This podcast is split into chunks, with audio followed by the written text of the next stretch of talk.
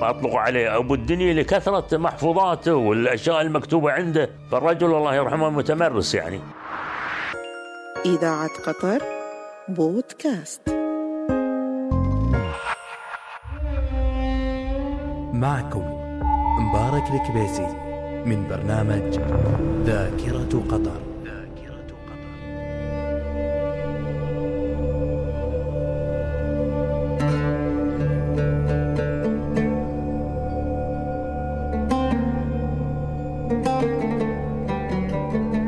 يقول أحدهم كانت الرحلات البحرية التي تنطلق من مسعيد جنوبا إلى مختلف الجزر القريبة مثل صحاط وشراعوه وغيرهما ممتعة خاصة في الأمسيات عندما نجتمع تحت ضوء القمر نستمع للراوي القطري القدير ثامر بن مفتاح يقص علينا من قصص الماضي. لقد كان الرجل موسوعيا في معرفته للتاريخ المحلي غير المدون متمكنا وقادرا على سرد الأحداث بجاذبية منقطعة النظير.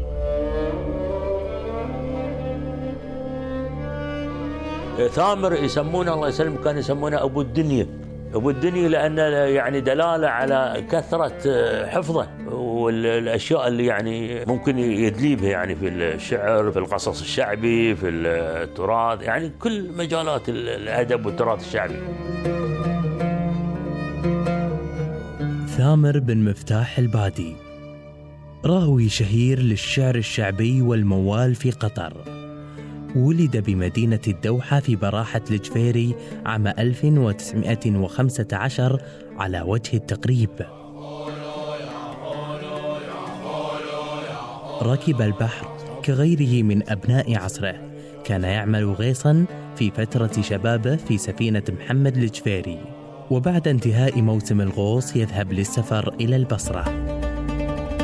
يقول ثامر بن مفتاح حياتي الأولية كلها في الغوص. كنت أدش البحر مع محمد الجفيري الله يرحمه. في القيض نروح الغوص وعقب القفال نسافر. هذا شغلنا الأول. كله في البحر صيف وشتاء حياة كثيفة وصعبة لكن الحمد لله كنا راضين. كان ثامر من قدام العاملين بشركة النفط بدخان عام 1946 حيث اشتغل بوظيفة عامل في مخزن الشركة. ويقول ثامر ويوم رجعت الشركة للشغل سمعنا أنها تضم عمال عندها رحت مع اللي راحوا بيت صالح بن سليمان المانع عشان نلاقي شغل. قلت خلاص تعبنا من البحر والغوص. حصلت على شغل مع مجموعة من الربع.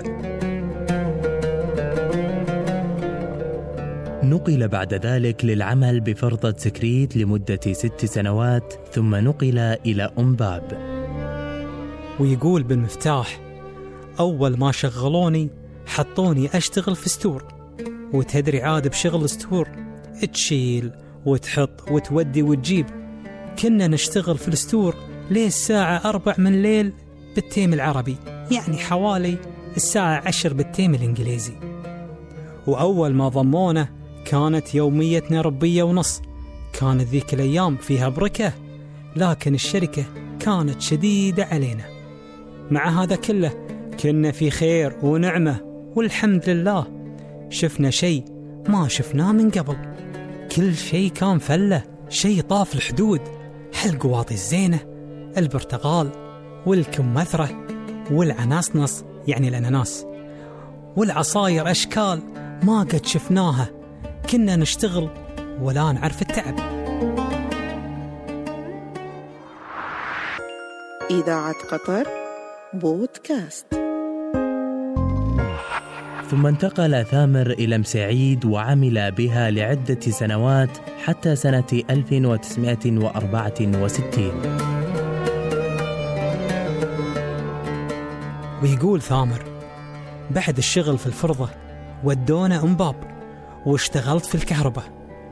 وبين ما كنت أركب الوايرات في غرفة من الغرف طحت من على الدرج وتعورت في رجلي وارسلتني الشركة البحرين أتعالج لكن ظل الألم معاي لسنوات طويلة. ويقول بالمفتاح بعدها رحت الشيراز أتعالج من الألم اللي في رجلي والحمد لله كان العلاج ناجح. ثم عمل بعد ذلك برئاسة المحاكم الشرعية بوظيفة مؤذن في مسجد ولد خلف بمدينة الدوحة.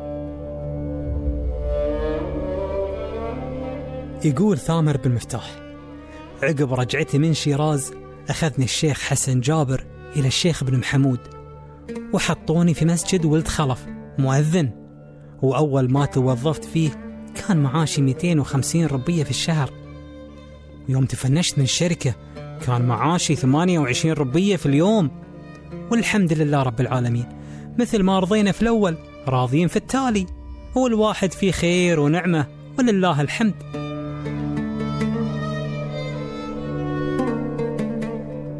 توفي رحمه الله في شهر رمضان في عام 1407 الموافق لسنة 1987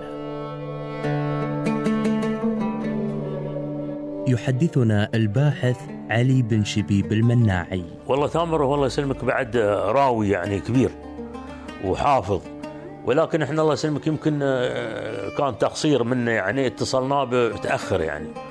ولكن هو أخذنا من عنده أشياء كثيرة أيضا في مجال يعني ال- النصوص الشعبية هذه مثل الشعر والموال. وأيضا ثامر الله يسلمك كان عنده دفتر لحرصه على إن كان هو يعني إذا ما قدر يحفظ يمكن في وقت متأخر لما كبر الله يرحمه ما قدر بعض الأش... بعض الأحيان ما يتمكن من الحفظ. فالله يسلمك حاط دفتر عنده في في مجلسه أو كذا. له مخطوط شعري. سجل فيه بواسطة عدد ممن يجيدون الكتاب في ذلك الوقت العديد من القصائد والمواويل لعدد من الشعراء القطريين. فعندنا دفتر فيه الله يسلمك آه، قصائد من الجزيرة العربية وقصائد لشعراء قطريين وقصائد لشعر كله موجود في دفتر ثامر بن مفتاح البادي الله يرحمه. عرف بقوة الذاكرة. والقدرة على الحفظ.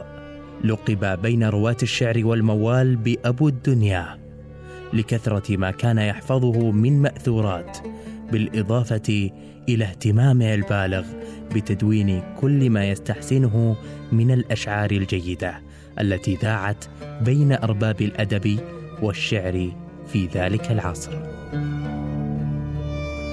أطلق عليه أبو الدنيا لكثرة محفوظاته والأشياء المكتوبة عنده. فالرجل الله يرحمه متمرس يعني. وحفظ الكثير من قصائد اللي قيلت مثلا آه، في دخان بعض الشعراء قالوا قصائد عن عن النفط. في بعض القصائد حق عمير بن عفيش حق سعيد بن محمد البديد.